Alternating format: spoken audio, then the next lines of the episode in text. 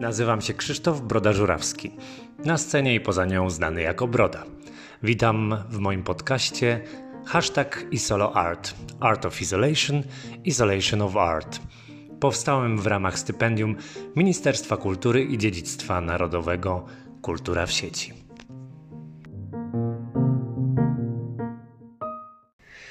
Witajcie, witam Was Krzysiek Broda-Żurawski, czyli Broda w kolejnym mm, spotkaniu podcastu hashtag Art of Isolation, Isolation of Art e, powstałem przy okazji stypendium Ministerstwa Kultury i Dziedzictwa Narodowego Kultura w sieci. Do tej pory spotykałem się głównie z artystami, ale jakby od razu w założeniach e, mojego podcastu znalazł się postulat, nawet nie jeden, że bardzo chcę rozmawiać o łączeniu mediów, łączeniu sztuki, łączeniu różnych spojrzeń na sztukę. Zahaczamy o sieć, zahaczamy o teatr jako natywne miejsce y, w kulturze i w sztuce. I dzisiaj troszeczkę sobie zaszalejemy, poszerzymy horyzonty. Dzisiaj będzie bardzo młody powiew świeżej energii. Y, moi poprzedni rozmówcy to byli przeważnie artyści z dosyć dużym doświadczeniem, a tu mamy też twórcę i nazwałbym tego twórcę twórcą swojego losu, pełnego przygód i e, bardzo odważnego. Historia jest o tyle ciekawa, że zbliżyła nas pandemia. Zbliżyła nas, mimo że jesteśmy rodziną. E, jak to jest z rodziną, jak się ma więcej czasu, siedzi się na przykład urodziny, odświeża się swoje stare, stare ścieżki, yy, chadza się nimi, no i w końcu się zabłądzi do tej zapomnianej rodziny i się okazuje, że dzieci, których się nawet nie pamięta, już nie są dziećmi. I tak oto przedstawiam Wam kuzynkę. Jesteś chyba małą kuzynką, prawda? Tak mi tak, się wydaje. Tak mi się tak. wydaje. Witam Milenę Gabrysiak. Dzień dobry. Yy, jesteśmy dosyć blisko spokrewnieni i bardzo fajne to odkrycie. Okazało się, że mm, dosyć dużo nas łączy światopoglądowo i jakby oboje trochę podróżowaliśmy. Mm, tak troszeczkę nawet mi aż ściska zazdrość od wczoraj, jak mi opowiadałaś o swoich podróżach. Yy, za chwilę powiem, gdzie Milena urzęduje aktualnie, bo to będzie też taki mocny łącznik tematyczny. Yy, wspominałaś, że od zawsze Cię film gdzieś tam interesował, prawda? Tak, od dziecka to była w ogóle moja jedyna, jedyne hobby tak naprawdę i no nie było dnia, kiedy nie oglądałabym filmów. Zaczęło się od Star Warsów oczywiście, bo to wow, klasyk. Mocny klasyk. Tak, tak. I później już poszło dalej. Ja to mam albumy filmowe. Tak, zapomniałam pokazać. Kurde, no to to przeoczyliśmy. Widziałam, tak. widziałem za to bardzo inne y, dla mnie nowe, otwierające oczy, ciekawe rzeczy, czyli notatniki zapisane takimi językami jak na przykład koreański. I tu wracamy do źródeł, bo chyba Twoja, Twoje jakby szukanie siebie zaczęło się po prostu od szukania siebie bardzo daleko geograficznie. Jak to się stało? Mm, Gdzie wyruszyłaś? Zaczęło się od tego właśnie od filmów bo poznałam Indię poprzez filmy na sam początek i jakby to był mój jedyny cel, żeby odwiedzić Indię i w ogóle zajęłam się kulturą. Ile mogłaś mieć lat wtedy? Miałam sześć, dokładnie sześć. Tada! Tak. Mówiłem, że będzie młodo i świeżo. Nie mam już sześciu lat, ale nadal Indie są w moim życiu. Um, uczyłam się tańc, różnych tańców tradycyjnych, e, kultury i później um, zahaczyłam o Koreę o Filipiny, o Chiny, o Tajwan i praktycznie każdy kraj w Azji. Wow. Tak. Za chwilę dojdziemy, bo będziemy chcieli na pewno usłyszeć coś więcej o szczególnie o tych miejscach, w których dłużej mieszkałaś. No dobra, to już może jak już prze, przelecieliśmy przez Azję, to wlądujmy na chwilę w Europie tak. i powiedz, gdzie teraz mieszkasz i czym się zajmujesz. Teraz mieszkam w Amsterdamie i studiuję media i kulturę e, na University of Amsterdam. E, zaczynam swój drugi rok już za miesiąc i specjalizację wybrałam film oczywiście. No właśnie, to mamy to. Dobra, pękło szybko, e, nie będziemy robić z tego tajemnicy, czyli film do nas powróci. E, wczoraj mieliśmy okazję porozmawiać o jednym z przebojów Oscarowych tegorocznych o Parasite, ale to taki właśnie trailerek, żeby Was zachęcić, że będziemy mówić o filmie. Trochę powiedz o tych miejscach, jak w ogóle, jestem ciekaw jakie było pierwsze uderzenie, jeżeli pamiętasz, bo rzeczywiście to było dawno, ale jak nagle opuszcza się coś tak znajomego jak europejskie myślenie, Europa, ty pewnie nasiąkłaś tym z książek, filmów, z jakiegoś researchu, może też z sieci, nie wiem. Tak. No tak, też na już nie jesteś dzieckiem analogowym, Już- ty, ty byłaś dzieckiem dig- zdigitalizowanym. Tak, już wszystko się wpisuje e, na internecie i już ma się każdą wiadomość. Znaczy, Czy był to szok kulturowy w jakiś sposób dla Ciebie? dla mnie wyjątkowo nie. Jak tam już byłam, to, Czyli pierwsza, pierwsza podróż, jaka? to był Tajwan. Tajwan. Na rok.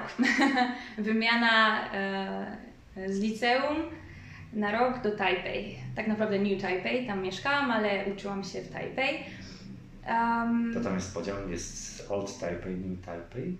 Jest po prostu Taipei, New Taipei to jest jakby dystrykt, bardziej nowoczesna dzielnica.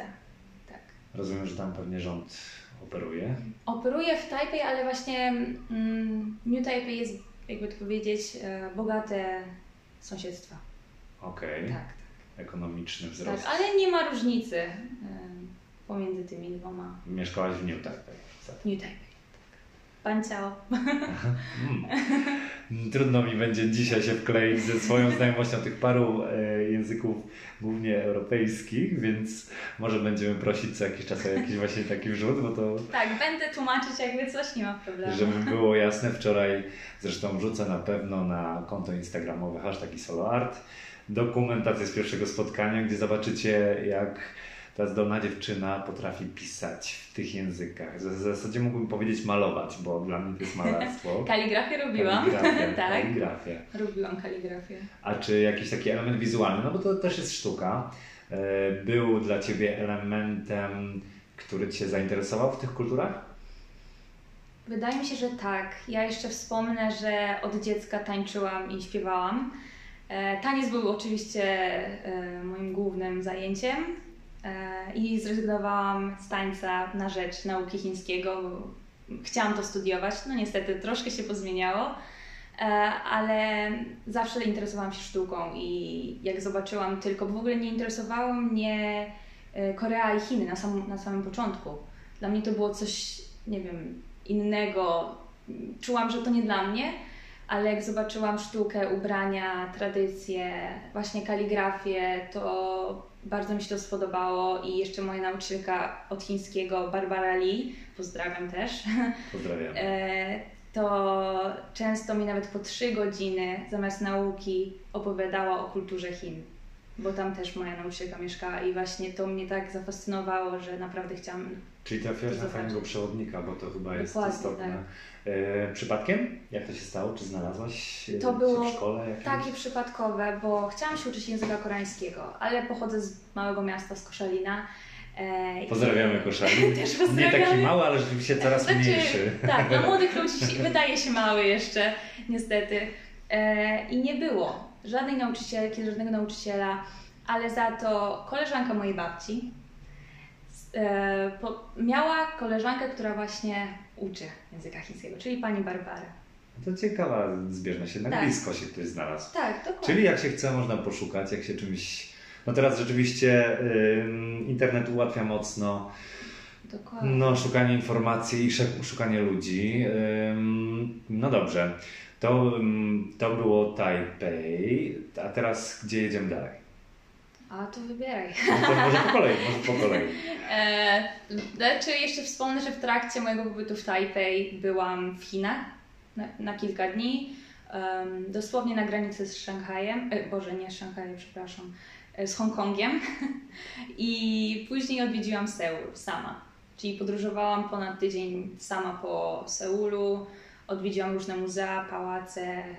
No właśnie, stykałaś się na pewno ze sztuką tą z pierwszych stron jakby przewodników, ale czy zdarzyło Ci się wyjść poza ten tradycyjny nurt zwiedzania, że jakaś ta sztuka współczesna może jest gdzieś obecna, dostępna? To z, wydaje mi się, że ważne jest, żeby wspomnieć, że w e, Azji, szczególnie w Korei, jak zauważyłam, tradycja miesza się ze współczesnością i to jest po prostu na każdym kroku zauważalne. Na przykład teraz poszłam do parku, po prostu, żeby sobie posiedzieć i był występ em, muzyki tradycyjnej koreańskiej pomieszany z ze współczesnością. Ja jako osoba, no nie wiedziałam, że takie coś będzie i, się, i jest często właśnie, takie występy są bardzo częste. Um, Czyli z dużym poszanowaniem odnoszą się do, do no, tysięcy lat tradycji. tak, tak. I właśnie nie ma czegoś takiego, nie ma tego podziału. Każdy akceptuje to. Nie ma, że jest cepelia i klasyka, a tu muzyka współczesna. Tak. I to I- mówi, że to jest takie codzienne dosyć. Dokładnie, tak. Właśnie nie ma nigdy takiego typowo, em, typowych zajęć z przewodnika. Zawsze się znajdzie co innego. Ja na przykład sama szukałam na stronach internetowych różnych występów. Byłam w, em, w teatrze, nawet na występach e, z okazji różnych świąt. Sama się zgłosiłam, byłam chyba jedyną białą osobą tam. Jeszcze do końca nie mówiłam po koreańsku, nawet mnie tam zauważyli ze sceny. I, ale po prostu nie rozumiałam, ale chciałam tego doświadczyć. A jak z e, ich percepcją, akceptacją, czy widziałaś, że są otwarci na przybysza w tym momencie? Wydaje mi się, że tak. Nawet zauważyłam to na Tajwanie, że zawsze przyjmowali mnie z otwartymi e, ramionami i w ogóle zawsze mówili, że jak to dobrze, że jesteście. Jak Czyli chcą się dzielić ze światem. Tak, tak. Nawet jak coś się powie w ich języku niekoniecznie dobrze, to zawsze się cieszą. I ja, ja naprawdę nigdy się nie spotkałam z jakąś niemiłą osobą. I też miałaś to szczęście, że tak naprawdę mieszkałaś tam w rodzinie natywnej, prawda? Tak, obserwowałaś ich e, day-to-day life i Mhm. rozumiem, że trafiłaś na pewno podczas roku na wiele świąt rodzinnych bądź e, państwowych, tradycyjnych. tak. W Tajwanie to było Chinese New Year, oczywiście, czyli chiński e, rok. Trochę taki karnawał chyba wtedy się tam zaczyna? Czy to jest moje, właśnie- moja daleka interpretacja? Znaczy, są e, różne parady, ale na Tajwanie to jest bardziej stonowane. Głównie się poświęca rodzinie. W Chinach jest to bardziej wyeksponowane, a na Tajwanie jest bardziej To aż się prosi w kontekście szczególnie mojej audycji porozmawiać, zapytać o, mm, o to, jak dzisiejsze media, social me- media łączą, nawiązują do tej tradycji. Czy obserwowałaś może artystów tamtejszych, albo właśnie telewizję, nie wiem, radio, z jakimi kanałami miałaś do czynienia? Ojej, aż za dużo Medialnymi. bym musiała opowiadać. Czyli rozumiem, ale że, że to uderzenie współczesności i jakby technologii jest tam też duże. Bardzo duże, jest w ogóle bardzo dużo artystów. Tu już nie mówiąc tylko załóżmy o K-popie, który jest bardzo popularny. Dla Ja- wielu z nas jedynym znanym. Dokładnie. jakby. I ja zawsze próbuję nawet w Amsterdamie tłumaczyć moim znajomym, że K-pop to nie jest jedyna kultura w Korei i jest dużo bardzo dobrych zespołów indie albo właśnie tradycyjnych. Jest em, nawet piosenkarka się nazywa Lim Kin, która połączyła tradycyjną muzykę, się nazywa Pansori, to jest tradycyjny śpiew koreański, e, wpisany do UNESCO, jak kiedyś wyczytałam. E, pomieszała to właśnie ze współczesnością. Czyli rozumiem, się- że nawet tego pan Suri, tak? Pans, pansori. Pan Suri używają w połączeniu z y, brzmieniem elektronicznym albo współczesnym? Tak, tak, naprawdę. I jest dużo takich połączeń, na przykład ostatnio Blackpink to jest grupa K-popowa, bardzo popularna teraz. E, Stworzyła zmodernizowaną wersję hanboku. Hanbok to też tradycyjne ubranie koreańskie i podobno się wszystko wyprzedało, każdy chce to mieć. Ja nawet mam jedno w domu. O, to za chwilę y, po y, podcaście zbiorę te materiały i obiecuję, że będziecie mieli łatwiejszy dostęp. Wrzucimy to na, Tak, Na profil, zdjęcia, nie ma problemu. bo y, no jest tu trochę rzeczy, a nam może być trudno to znaleźć bez tak. znajomości nazewnictwa chociażby. Także ja zapraszam, jakby coś też na mój profil albo Fajnie, zdjęcia zrobimy pokażę. link. Dokładnie. No tutaj kurczę widzę, że jest mm, no otworzyliśmy drzwi na parę audycji. Wydaje mi się, że to jest bardzo dobre dla ludzi, żeby poznali też kulturę. Szczególnie Azji. tak daleko. No, jakby- Tak, i która jest ostatnio przedstawiana w bardzo złym świetle przez wydarzenia. No mamy do korony. czynienia z wojną medialną też Dokładnie. przy okazji choćby wielkich koncernów i jakby ta kultura amerykańska zrobi wszystko Tak. też, żeby wygrać tę wojnę. No, mm, rzeczywiście może to utrudnić em, dotarcie do informacji, a czy stykałaś się gdzieś będąc tam z... No bo właśnie, to co słyszymy, to słyszymy, że często tam, no wiadomo, nie, nie mówimy może o Korei Północnej, ale Yy, czy na przykład w Korei mówi się o jakimś blokowaniu informacji, ograniczaniu internetu? Czy, czy czuje się coś takiego, że jakiś rodzaj kultury, na przykład yy, amerykańskiej, jest blokowany dostęp do niej? Wydaje mi się, że nie, chociaż oczywiście um, grupy LGBT albo bardziej um, liberalne rzeczy, może nie, że są blokowane, ale no są dosyć...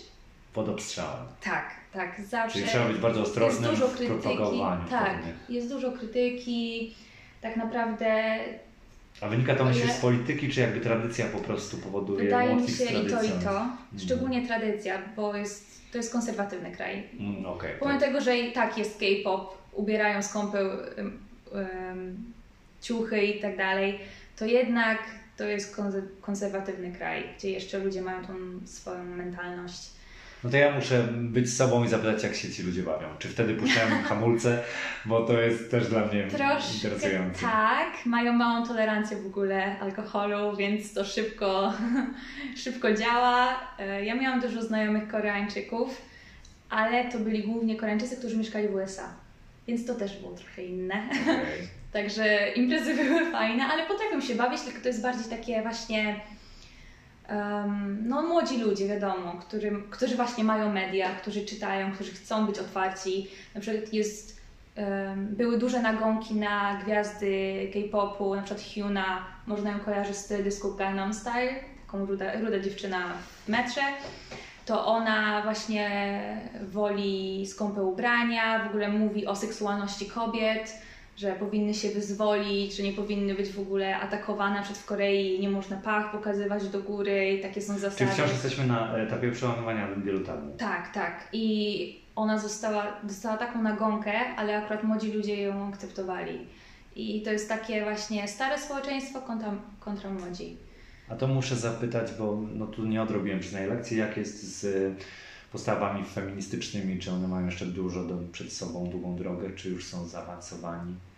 Mm, Ja też do końca nie wiem, ale wydaje mi się, że jeszcze jest dużo mm, lekcji do nadrobienia, jeśli chodzi o to, naprawdę.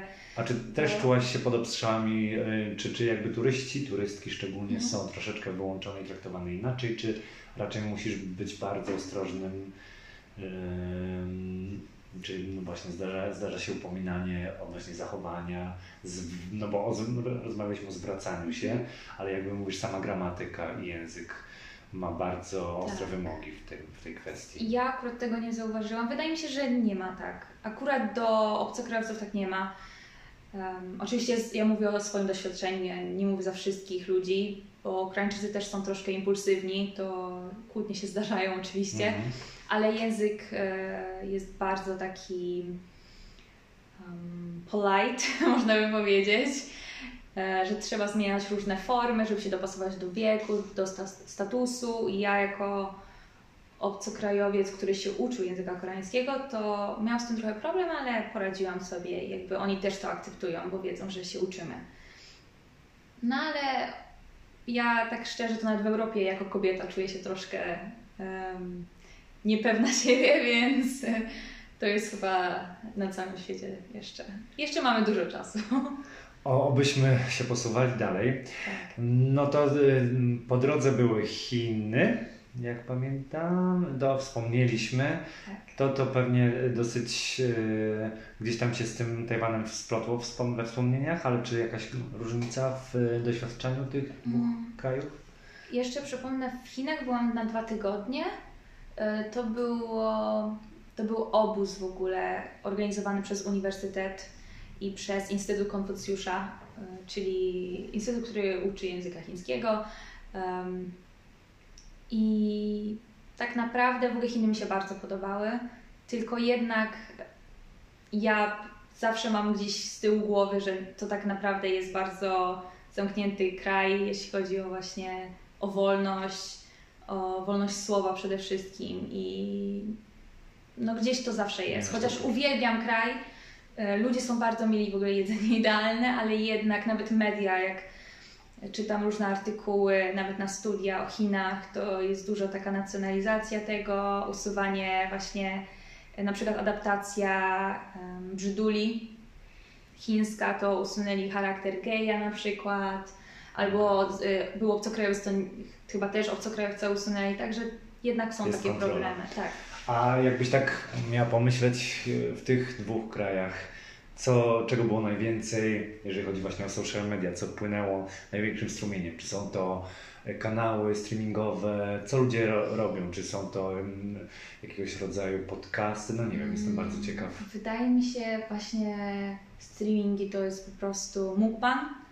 Mukbang, czyli jak osoba je, O. się nagrywa jak osoba je, na przykład najczęściej dziewczyny oczywiście, to są jakieś gigantyczne talerze i dostają za to pieniądze często, albo oczywiście Koreańczycy grają w gry, Tajwańczycy zresztą też. Jest to traktowane jako taka rozrywka medialna? Tak, i to jaka? Ojeju. To, to bardzo Chociaż- ciekawy rodzaj. Nie będę może zachęcał, ale może Tak. rzeczywiście w Polsce no, jest nisza do zagospodarowania. bo najgorsze jest to, że w Korei to jest i ogólnie w Azji to jest natłok właśnie tego, szczególnie social media. Jest tyle rzeczy, które oni robią. Na przykład jest dużo dram, dramy, czyli seriale koreańskie, to to się ogląda w metrze na przykład, jak często I jakie one są jakościowo? Bo wiem, że oglądasz dużo, pewnie Netflix gdzieś tam też i streamingi Tak, tak. u nas dostępne są Ci dobrze znane. Jakbyś to porównała? Czy jest tam duży rozstrzał jakościowy, czy to jest bardzo zbliżone do siebie? Jest. Kiedyś było wiele gorzej, teraz już jest lepiej, naprawdę. Produkcja jest o wiele lepsza. Um, A jest tam Netflix? Jest tam Jest. HBO? jest. HBO nie, nie jestem pewna, ale Netflix A czy treść y, zauważyłeś, była przesiana specjalnie dla nich jakoś? E, tak, one są zawsze profilowane e, do kraju, do osoby. Też na studiach tego się dowiedziałam, także no było dużo takich rzeczy, ale dramy się bardzo poprawiły i naprawdę niektóre są takiej jakości, że ja nawet ja się dziwię. Czyli rozumiem, że e, przeciętny Koreańczyk bądź Chińczyk spędza dużo czasu przed ekranem. Mhm, bardzo dużo. A e, udało Ci się może trafić na rzeczy tak zwanych wyższych lotów, czyli no, no ciekawi mnie obecność sztuki, no bardziej związana jest taką, no bo rozumiem, że tradycja może też online Mhm. gdzieś tam się pojawia, ale jakiś rodzaj, nie wiem, teatru, koncertów, sztuki współczesnej, nie wiem, czy gdzieś tam Ci to mignęło, czy jest taki Social zalew, media. czy jest taki zalew mainstreamu, że, że trzeba by rzeczywiście się skupić, żeby na to trafić. Wydaje mi się, że właśnie to drugie, że trzeba się skupić, żeby to znaleźć. I w też ogóle posiedzieć pewnie tam tak, chwilę. bo na przykład Instagram to jest em, taki kult em, gwiazd koreańskich i na tym się to skupia. Ja na przykład tam byłam 7 miesięcy, to ani razu nie zauważyłam niczego wyższych lotów e, na moim telefonie. No może kilka razy, jak mówiłam, szukałam tych rzeczy i ja chciałam je znaleźć, a to nie było tak, że telefon mi podał te informacje, to no, nie byłam przez to zadowolona, bo mój koreański, pomimo tego, że mówię po koreańsku, to jeszcze niektórych słów nie znam oczywiście, więc było gorzej. To, żeby podsumować azjatycką wyprawę, żebyśmy zdążyli wrócić do Europy, Tak. mówisz w językach azjatyckich których? Po chińsku i po koreańsku. I rozumiem, ten proces trwa, nie odpuszczasz. Tak, nie odpuszczam. E, Chiński już troszkę zapomniałam, ale koreański idzie. Zobaczycie sami na zdjęciach. No mi przypadł bardziej e, jakby obrazkową, że tak to nazwę. Graficznie przypadł mi koreański. Bardzo taki ludzki i ludzikowy. E, On w ogóle ma bardzo mm, interesującą filozofię, bo ten, to, ten alfabet w ogóle Koreańczycy pisali po chińsku na samym początku. I w XIV wieku król Sejong stworzył alfabet. I em, to, co widziałeś, to stworzyli e, patrząc na usta ludzi, jak się układają w czasie mówienia. O, to bardzo ciekawe Tak, dla, także można poczytać. dla aktora, jakby jeżeli chodzi o dykcję, bo pewnie Tak. też się gdzieś tam to przynosi. No to teraz niestety, żeby, żebyśmy w ogóle się zmieścili w jakimś czasie, krótka przerwa, po której przelecimy, przefruniemy do Europy.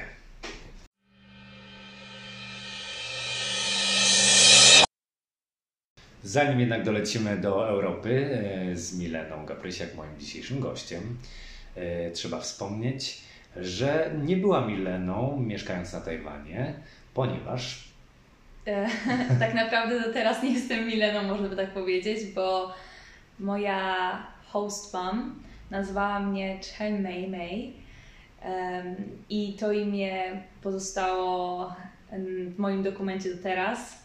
I nawet w Amsterdamie mówią na mnie May May. Czyli to jest jak, taki rodzaj dowodu, paszportu, który cały czas masz, ma ważność? Jak to e, Ważności nie ma, bo jako obcokrajowiec musisz to odnawiać, a że ja wróciłam do Polski, to nie odnowiłam, ale jakby to i tak tam było. Więc imię pozostało i już. May May Gabrysiak. Tak, May May. siedzi z nami, no i dolatujemy do Europy. W pewnym momencie zdecydowałaś się, myślałaś chyba o Londynie wcześniej, z tego co wspominałaś? O, o Leicester. O Leicester. o Anglii w każdym Tak, razie. o Anglii i później o Hiszpanii. Ale trafiłaś do Amsterdamu. Tak. Amsterdam, Amsterdam. Amsterdam. Opowiadaj o Uniwersytecie Amsterdamskim i o Twoich studiach, czyli w filmie Kultura i Media, rozumiem. Mm. O Jezu, od czego zacząć? Bo no to tyle tam się działo. No wspomnę, że pierwszy rok studiów jest bardziej skupiony na mediach, um, ogólnie o mediach. E, jest dużo analizy, jest, uczyliśmy się estetyki filmu, czyli głęboka analiza obrazu, e, jak to wpływa na emocje, na widza. To był początek studiów, czyli najprostsze rzeczy na sam początek, a już później zaczęło się o platformach, właśnie o social media, o tym jak. Czyli film y, był taką źródłową rzeczą. Tak, to było na sam początek, żeby jak nas wprowadzić w ogóle w ten temat, bo pierwszy rok się skupia właśnie na mediach i na drugim roku się wtedy wybiera specjalizację. I chociaż w czasie tego roku miałam kilka zajęć o filmie, nawet bodajże dwa miesiące temu, bo pisałam pracę o docufiction, czyli o dokumencie, który ma elementy fikcyjne i jak to po prostu wpływa na odbiór tego obrazu i czy to w ogóle jest prawda, czy to jest fikcja, że no co to jest po prostu. I o tym pisałam moją długą pracę. Pisałam, a raczej robiłam video essay e, o zaburzeniach psychicznych w serialach, jak one są pokazywane, poprzez jakie elementy. Coś, czego no tak myślę, że w Polsce raczej na takim głębokim, e, na, e, o, głęboko jakby w tej tematyce chyba jeszcze nie zaszliśmy. Jakie jest Twoje zdanie? Wydaje mi się, że nie, jak, bo chciałam studiować w Polsce przez bardzo krótki czas um, i nie znalazłam takich dobrych studiów, które by właśnie miały te przedmioty bo jednak w Amsterdamie w ogóle jeszcze wspomnę, że mój kierunek jest na pierwszym miejscu, kierunek mediów, e, jest na pierwszym miejscu ogóle z całego świata. E, teraz nie wiem, ale był. Czyli obiecująco, jeżeli Tak, chodzi było obiecująco, dlatego to wybrałam, bo jednak chciałam się wybić. Mam nadzieję, że to mi pomoże, bo chcę pracować e, przy filmie i może jeszcze gdzie indziej zobaczyć. Zainteresowałaś mnie tematem docu-fiction, bo być może jest to jakiś rodzaj mało eksponowany y, w Polsce. Może też stać się jakimś rodzajem formatu, którego można by użyć do choćby działań w sieci, zabaw z wizją, zabaw z pewnym rodzajem scenopisania, no bo jednak i jeżeli mamy fikcję, to tutaj jest pole całe do zagospodarowania do wyobraźni. Skąd w ogóle, gdzie, gdzie, gdzie się szuka źródeł tego docu-fiction? gdzie, skąd, gdzie jest najobficiej mm. uprawiany na przykład ten gatunek?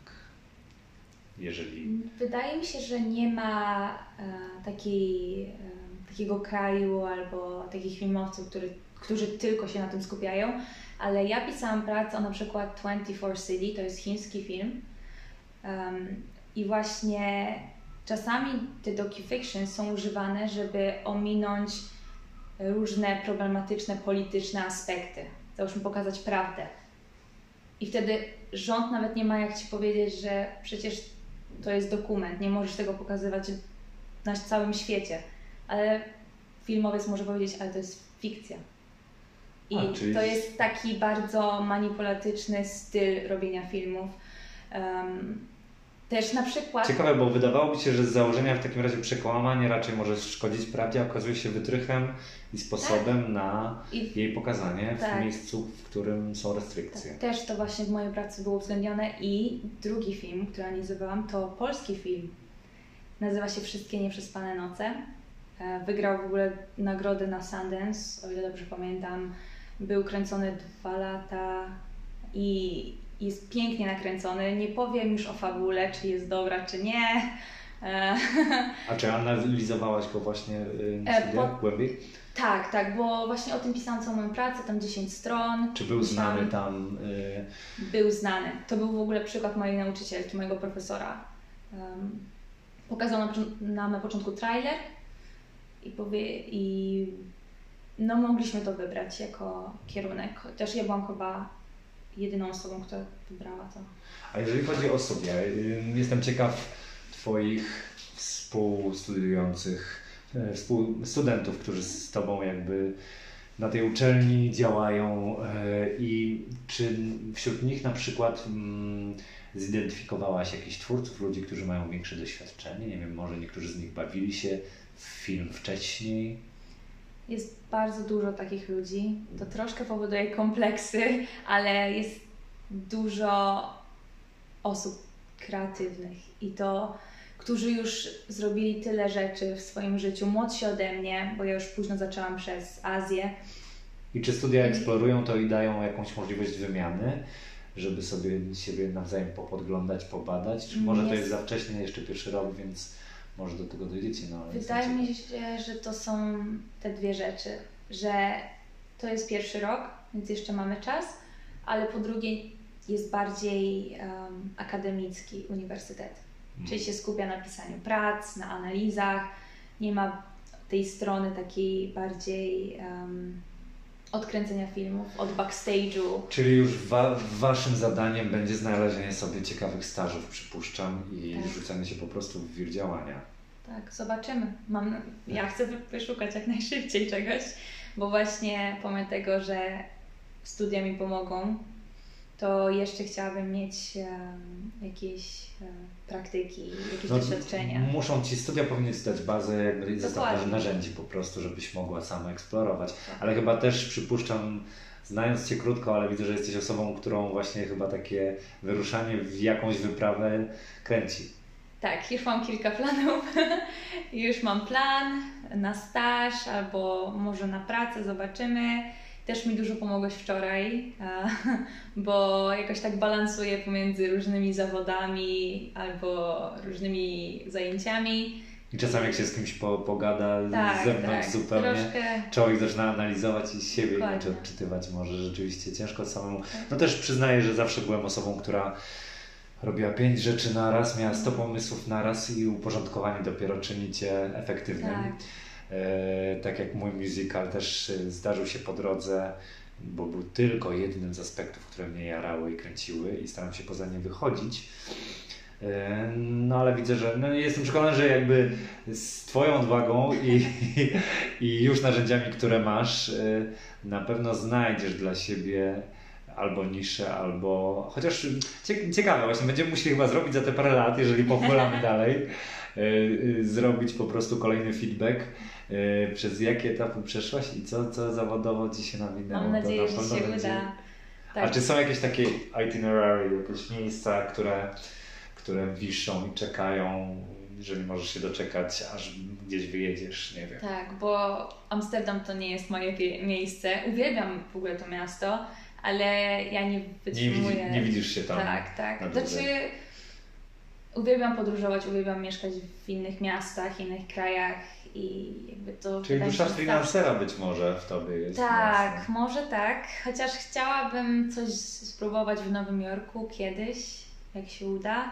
Troszkę jeszcze do Azji wrócić. Mam takie marzenie gdzieś, jak już będę starsza, żeby stworzyć coś z koreańską ekipą i być załóżmy tą nie wiem, pierwszą kobietą z Polski, która coś osiągnęła tam. To jak Eee, najszybciej to nie ma na co tak. czekać. I, ale gdzieś to są takie marzenia z tyłu, zobaczymy. Em, Czyli poza całą fascynacją Azją, doceniasz też i gdzieś tam kultura amerykańska, też o tym rozmawialiśmy, nie jest ci obca. Nie, nie jest obca, ją. tak. Jak rozmawialiśmy o Broadwayu, o Fossim, to już się dowiedzieliśmy, tak. Też uwielbiam Stany, kiedyś chciałam w ogóle tam zamieszkać. Jest, mają dużo problemów teraz, ale nadal jakby są tą kolebką, jeśli chodzi o Rozrywka chociażby rozrywkę, i media zresztą tak, też. Tak. Więc tam jest, można dobrze zacząć. Niekoniecznie zostać, ale dobry początek. Jeszcze na chwilę wrócę do studiów. Czy właśnie trafiliście, jeżeli, jeżeli zaczęliście rozmowę o social mediach, czy dowiedziałaś się czegoś, co, coś, czegoś odkrywczego, czegoś nowego, czego, z czym się nie stykałaś, na przykład obserwując po prostu z Polski albo z Azji, jakichś aspektów mm. na backstage'u, nie wiem.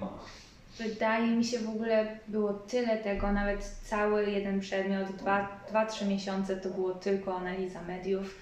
I ja e, jako osoba, która nie za często używa um, jakichś różnych apek, no tylko Instagram, ale to jest tak rzadko, takie bardziej właśnie, żeby obserwować aktorów, to dowiedziałam się, że ile jest rzeczy um, tak jakby właśnie z backstage'u, które są robione na to, żeby za, e, ile, profilować w ogóle doświadczenia okay, no. dla e, ludzi, którzy to używają. I naprawdę jest tyle tych rzeczy, jest taka manipulacja tymi mediami.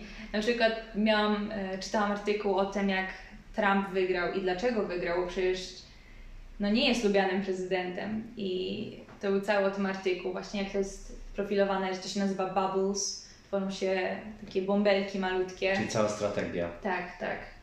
Ile która za stoi? wykracza, no tu mamy do czynienia z prawdziwym łączeniem mediów, bo to wykracza absolutnie poza raz, że show biznes wkracza w politykę, polityka miesza się z show biznesem, który się staje dla niej zajebistym, przepraszam za słowo, mm. narzędziem. Szczególnie teraz. Bardzo nawet być może niedocenionym, chociaż nawet obserwując ostatnie wydarzenia w Polsce, jakby też media odegrały olbrzymią rolę i jakby profilowanie wiadomości. to no, wrócimy jeszcze do takiej ciekawostki, bo no, ten rok jeżeli chodzi o filmy, no to nie dało się nie zauważyć filmu Parasite. I ciekawe, ciekawe zdanie, bo tak oczywiście e, ja jestem jedną z tych osób, która filmem się zachwyca, bo jest dla mnie jednak egzotyką. Mm, zdarza mi się obserwować filmy na choćby festiwalu Pięciu Smaków w Warszawie e, i zderzam się gdzieś tam z, tam z tym innym rodzajem e, wrażliwości i obrazu i myślenia o świecie. Ale mimo, mimo tego jakby no, mm, Parasite jako taki łącznik mm, wydawałoby się trochę kina amerykańskiego, bo jest dosyć emocjonujący, dosyć e, dobrze skompilowany. A ty, ty mówisz, że byłaś chłodniejsza w ocenie, bo jednak mówią językiem, który już tam istnieje i funkcjonuje. Ja już bardzo dużo wiem o kinie koreańskim i oglądałam bardzo dużo filmów, czytałam dużo artykułów i w kinie koreańskim są główne trzy tematy: zemsta, polityka, klasa. I to jest tak praktycznie wszędzie. I ja już byłam do tego tak przyzwyczajona, że jak obejrzałam Parasite, to oczywiście był super film, zasłużył na Oscara. Może nie na tyle Oscarów, ale zasłużył na kilka Oscarów. E, aktorów też już znałam. Um, Ale jednak, jednak wykorzystuje jakiegoś rodzaju byłam schemat. Przy, tak, byłam przyzwyczajona do takich rzeczy, już widziałam tyle razy i w dramach nawet. Czyli można powiedzieć, że jako, stał się taką esencją eksportową dla świata tak, zewnętrznego. Tak. Ja i... tylko chciałam po prostu pochwalić reżysera, Juno. I on akurat naprawdę zrobił dobrą robotę. I, ale film Oczywiście ja nie krytykuję, żeby nie było, nie, bardzo żeby fani... Jesteś jednak dużo, no jesteś po prostu insiderem, jeżeli tak, chodzi o tę tak. tematykę, dlatego myślę, że dla nas jest to też Ale jest dużo, ciekawe. jest dużo takich filmów koreańskich dobrych, polecam Agassi, czyli Służąca po polsku. Tak. Tak, wygrało też dużo nagród i naprawdę dobry film. To w takim razie poproszę jeszcze Milenę, żeby dla Was przygotowała yy, jakąś shortlistę może ciekawych pozycji filmowych. Na pewno e, podzielę się też wrażeniami z muzycznymi, które tutaj już Milena w międzyczasie mi zaprezentowała. E, możemy się tak umówić, że coś tak, tam oczywiście, e, oczywiście. spróbujemy znaleźć taki łącznik, bo na pewno warto obserwować ten właśnie dalej, ten wschód. No i ja Tobie życzę, żebyś mm, bardzo, na pewno nie ograniczała swoich marzeń i planów, a żeby one się tylko konkretyzowały i układały tak jak ta Twoja ścieżka. Widzę, że jesteś osobą działającą na spontanie, ale co daje też taki walor, myślę, odkrywania i w odkrywaniu chyba Mam najfajniejsza nadzieję, że się wszystko uda. Tak. Takie rodzinne spotkanko. Bardzo jestem podjarany, bardzo się cieszę z tego odnowionego kontaktu, bo naprawdę dużo inspiracji. Dziękuję. I tym oto akcentem i gdzieś tam e, skrzeczącymi w tle e, mewami żegnamy, pozdrawiamy z Koszalina tym razem. Tak. Taki wyskok letni mojego podcastu. Jeszcze raz dziękuję Milena. Dziękuję bardzo.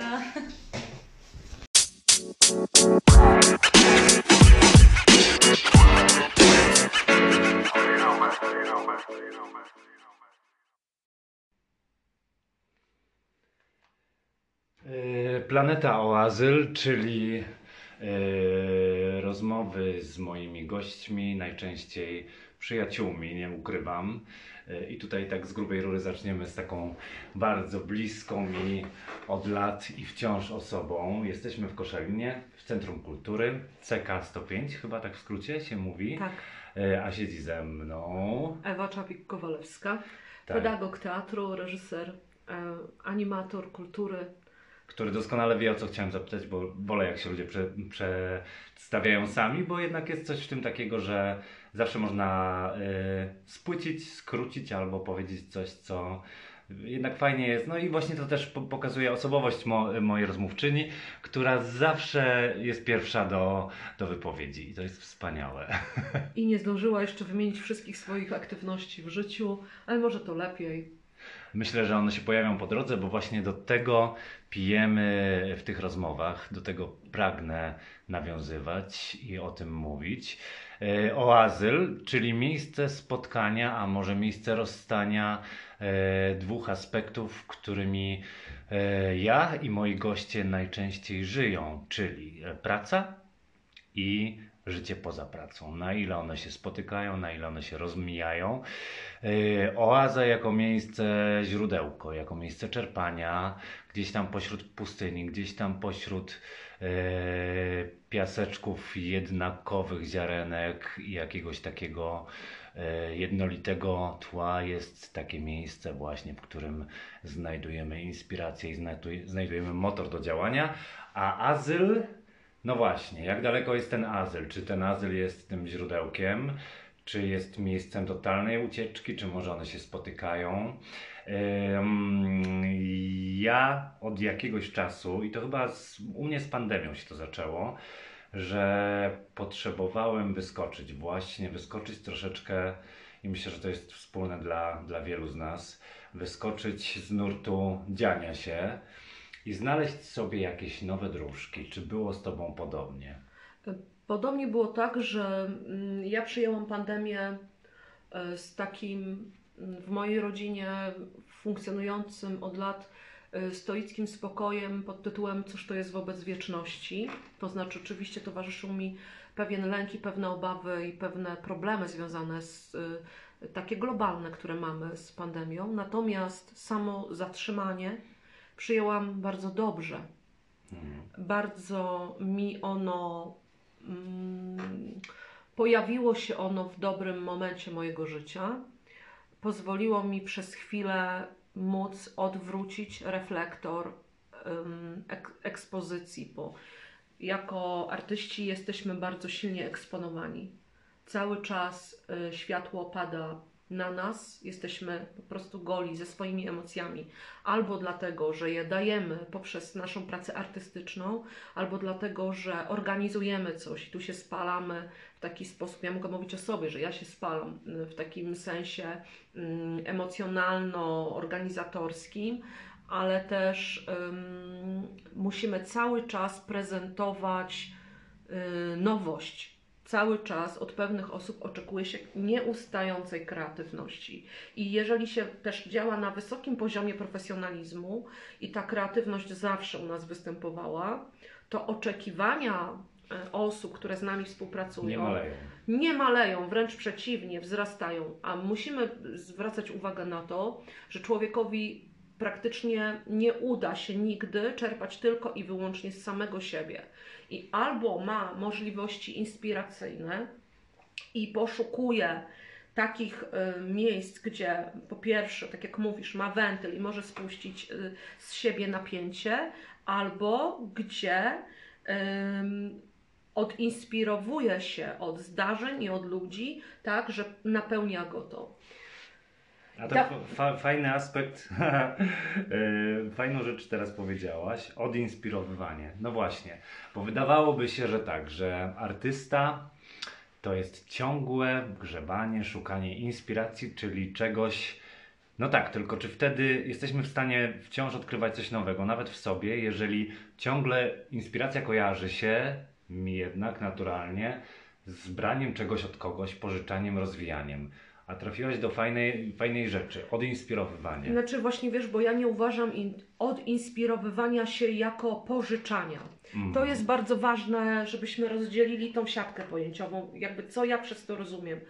Mm, Ja zdaję sobie sprawę, że jako twórca biorę na siebie odpowiedzialność twórczą, a więc oczekuje się ode mnie i ja od siebie oczekuję, że będę generować wartość, której do tej pory nie było, czyli nową i autorską, do której ja mam prawa, której jest moja, e, jest two- tworem moje, mojego intelektu, jest to wartość intelektualna, którą ja wytwarzam.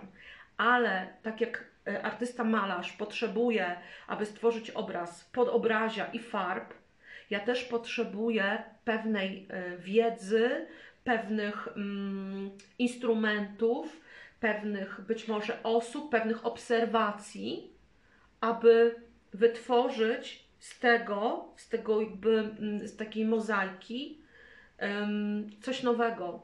Czy to nie jest trochę tak, że potrzeba ram, żeby móc z nich wyskoczyć? Y, Też, y, owszem, no bo z drugiej strony o, o tym jest cała awangarda. Czymże jest awangarda w, w sztuce? Jest wyskakiwaniem z ram. I nie możemy stworzyć awangardy, nie mając e, podstaw, nie, bo nie wiemy wobec czego się buntujemy. Cała muzyka jazzowa, całe, całe obszary sztuki są awangardą wobec e, klasyki. No to I tak jeszcze. Potrzebujemy się napełnić najpierw klasyką, aby się na nią zbuntować i aby z niej wyskoczyć i wytworzyć coś nowego. I tak jest praktycznie w każdej dziedzinie sztuki, którą byśmy analizowali. Świetnie, że nawiązałeś do jazzu. Nie wiem, czy mogę, czy będziemy to kasować, czy nie będziemy, czy uraczymy Państwa e, bardzo ważnym faktem, który doprecyzuje Twój obraz. Nie wszyscy Cię pewnie znają, e, moi słuchacze. No, miałaś pseudonim wielce znaczący i myślę, że nie wiem, czy znam bardziej trafiony pseudonim ever, z jakim się spotkałem w moim życiu. Ewa Jazzik Jazz. Kowale, Ko, Kowalewska, jazz. Yy, Zawsze jak tylko pomyślę o tobie, to mam od razu widok po prostu takiego tworu multiinstrumentalnego, który jednym, yy, tutaj ma bęben, tutaj ma waltornię, tutaj na, leci na aeroplanie, gdzieś tam po drodze zrywa kwiaty, uplata z nich wianki. Ym, I troszeczkę, no ja już nawet nie pamiętam i bardzo chciałbym, żebyś powiedziała mi, czy to, była na, to był naturalny stan. My się poznaliśmy w takim okresie, który, w któ- którym ty byłaś chyba jeszcze na takim mocnym buntownikiem, mam wrażenie. Tak mi się tak, kojarzysz. tak, tak. Ale wiesz co, mi się wydaje, że jakby naturalnym stanem y, takiego arcytwórczyzmu w moim, y, w moim życiu jest to, że ja pochodzę z wolterowskiego domu. Mhm. I to jest bardzo ważne. E, Co ja rozumiem poprzez to wolterowskie wychowanie. To znaczy, e, wszystko mi wolno, ale nie wszystko przynosi korzyść, e, ale wszystko mi wolno.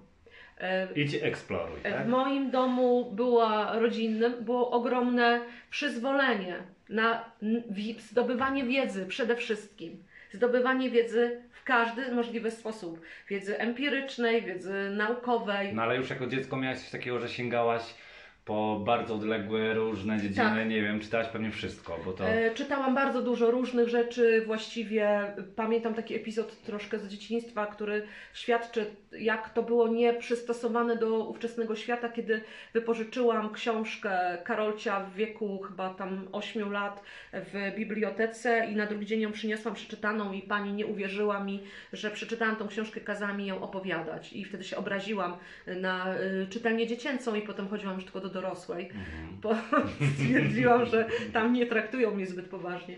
Ale my naprawdę mieliśmy, mm, ja się śmieję, że my mieliśmy w domu internet zanim internet był, bo my po prostu żyliśmy na książkach. Nie To mieliśmy absolutnie niesamowite, bo ty wyjmujesz takie hasła, slogany, które ja już mam przygotowane i za chwilę nie wiem o czym opowiadać, bo y, tu mi wyjaś jazz, tu mi, y, czyli jakby swoją wszechstronność, tu mi wyjmujesz z kolei brak internetu, bo to jest mega ważny aspekt naszego dojrzewania i takiego mega formatującego czasu dla nas. To ja to zwiążę teraz.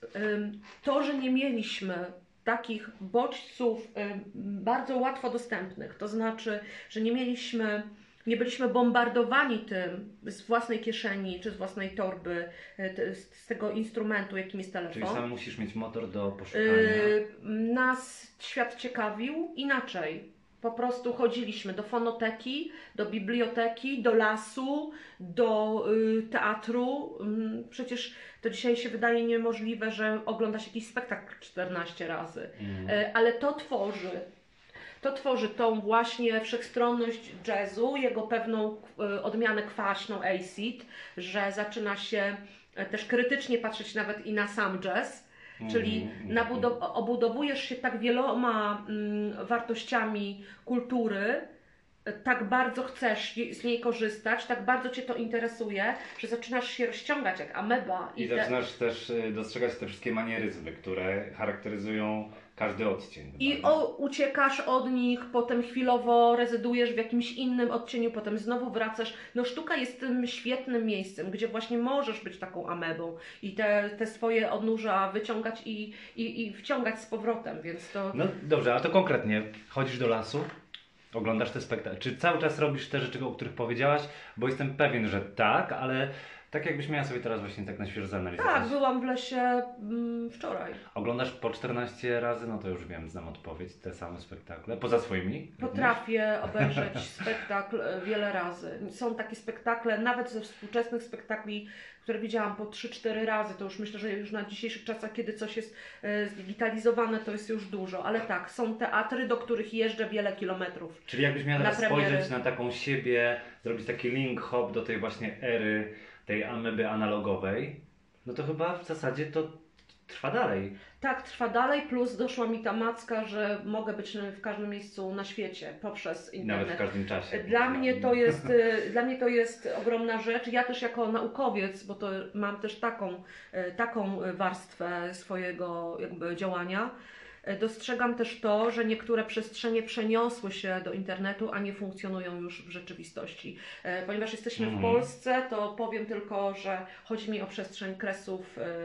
wschodniej Rzeczpospolitej, tych takich kresów, które są kolebką Mickiewicza, Słowackiego, tego naszego etosu romantycznego, a w tej chwili nie, nie są już. Ten cały obszar kultury, sztuki został wyrwany z miejsca, on już do miejsca nie powróci. Tam już jest co innego, e, czas się zmienił, ludzie się zmienili, napłynęli ludzie, ale w internecie jest Atlantyda, wypłynęła. Jest cała grupa ludzi, którzy kultywują to. I to jest na przykład bardzo ciekawe. A jak to się różni na przykład od świata zapisanego w książkach, księgach? Bo pewne światy yy, często ocalały na kartach, ale pewnie jest jakaś inna... Brak interakcji, Mhm. ponieważ y, księga jest Czyli żywy skończona. Jest y, skończona, natomiast y, forum, y, gdzie, mm, czy grupa, w której ta grupa cały czas funkcjonuje, codziennie ktoś do niej dołącza, ktoś do niej. y, Ja na przykład wiem, ponieważ jestem administratorem takiej grupy, która się nazywa Grupa Wilno, ma 25 tysięcy y, członków. Ja na przykład wiem, że tydzień temu na y, Rossie y, straszna wichura przewróciła drzewa i y, są uszkodzenia. Wiem to w czasie praktycznie rzeczywistym. Oczywiście, co ja z tą wiedzą robię, co, co i tak dalej, co my z tym robimy, to jest inna historia w ogóle, to nie jest historia o tym. Kultura jako społeczność. Ale e, właśnie aktywna, staniemy- tak. Cały czas nie umierająca. Przykład jest taki, że, że no, skoro roz- rozmawiamy o kulturze, to kultura też jest nie tylko twórczością i wytworami, ale też tak jakby oddziaływaniem społecznym. I na przykład w tej grupie powstała taka piękna inicjatywa, żeby co roku sprzątać e, cmentarz bernardyński w Wilnie i członkowie tej grupy, którzy się poznali przez e, coś, twór wytworzony w internecie, mm, e, są na łączach, umawiają się w określonym czasie, 20 tam któregoś października e, umawiają się, spotykają się albo przysyłają pieniądze, jeśli nie mogą, na jedzenie, na, na znicza, na jakieś takie rzeczy i zajmują się kultywowaniem, posprzątaniem cmentarza, spotkaniem i tak dalej. Więc to jest, zobaczmy, Właśnie jak, jaka piramida tu powstaje. Ciekawi mnie, nie? bo rozumiem, że do takiego na przykład Wilna na pewno wracasz.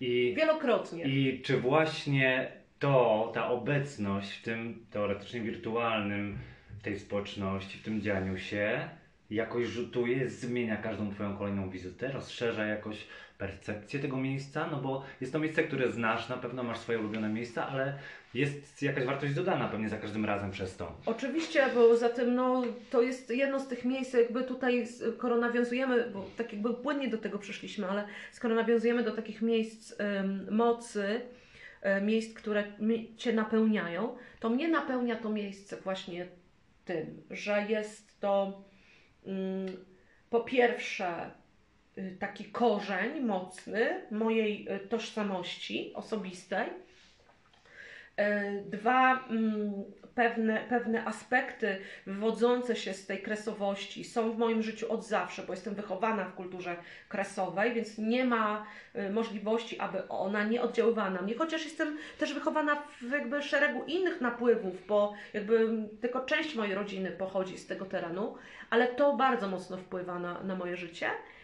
A to, że ja dzisiaj, jako dorosła osoba, y, mogę funkcjonować w tym w jeszcze inny sposób, zakręcam takiego, taki klucz wiolinowy nad tym po prostu. S- s- s- Rozwijam to wchodząc bardziej do sedna, czyli jakby im jestem dalej, tym jestem bliżej. Od, odkrywam miejsca nieznane, y, odkrywam y, współczesność tego miejsca. Mhm. Coś, co dzieje się już tam poza nami, ale gdzieś jeszcze tak jakieś... Co nawet w najlepszym, najbardziej aktualnym przewodniku nie miałoby miejsca, bo jakby szybko się przedawnia jednak karta pisana. Tak, nie? ale też jak widzę, jak to, jak to promieniuje, jak jakby też osoby, które w tej chwili tam mieszkają, y, też są nasiąknięci naszą spuścizną. W sensie y, Litwini współcześni są już kimś innym, Mhm. ale y, rosną, tak jak my tutaj na ziemiach y, zachodnich, w Koszalinie, wyrastaliśmy wśród y, architektury niemieckiej, po stworzonej wielkie okna, y, jasne mieszkania, budowle dość smukłe, wysokie, pewien, pewien kanon estetyczny, który funkcjonował, on wpływa na nas. Ja się na przykład w Polsce Wschodniej czuję trochę dziwnie ze względu na zmianę Mhm. architektoniczną. Mhm. I tak myślę, że to działa podobnie na osoby z innych też y, krajów, które gdzieś funkcjonują w jakichś spuściznach, które nie są wytworzone bezpośrednio przez nich. Y, ale to już wchodzimy na takie kręcenie się po, po świecie, bo mm, natomiast kręcenie się po świecie i podróże są jedną z tych y, rzeczy, które y, bardzo mocno mnie inspirują. Bardzo. Dobrze. A czy właśnie ten moment. Ponieważ ja, ja, ja mocno się interesuję ostatnio wszelkimi rodzajami holistycznego podejścia i do duchowości, szerzej rozumianego też w ogóle jak to rzutuje na życie, czyli zbliżenie się. Czy jest coś, co się pojawiło ostatnio w jakimś momencie kryzysu, w momencie jakiegoś zamknięcia czegoś, coś, co odkryłaś dla siebie na nowo? Tak, to jest y, właśnie paradoksalnie wszystko to, o czym powiedzieliśmy, czyli powrót do siebie sprzed ery internetu, ale nie do końca chodzi tutaj o internet jako internet, tylko do siebie sprzed kultury, brzydko powiem, zachrzanu. Mhm.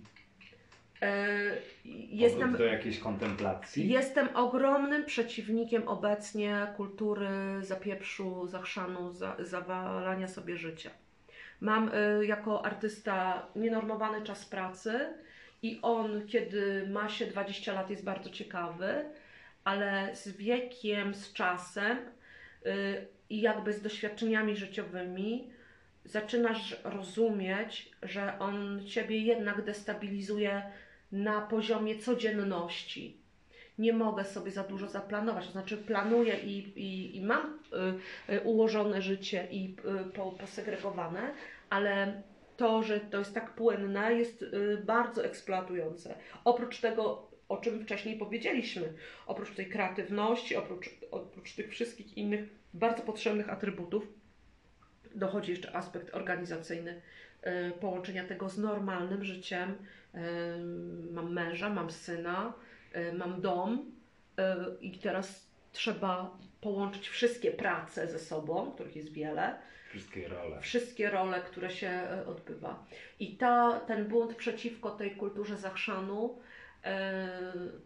to jest bardzo ważna rzecz. A kiedy zaczęłam myśleć o tym, kim ja byłam przedtem. Ja nawet kiedyś pamiętasz, dawno temu, to już był taki wstęp, napisałam do ciebie taki, takiego messengera, że czy możesz mi powiedzieć, jaką, jaką byłam osobą, kiedy mnie poznałeś, zanim ja jeszcze nie weszłam w te wszystkie dorosłe role.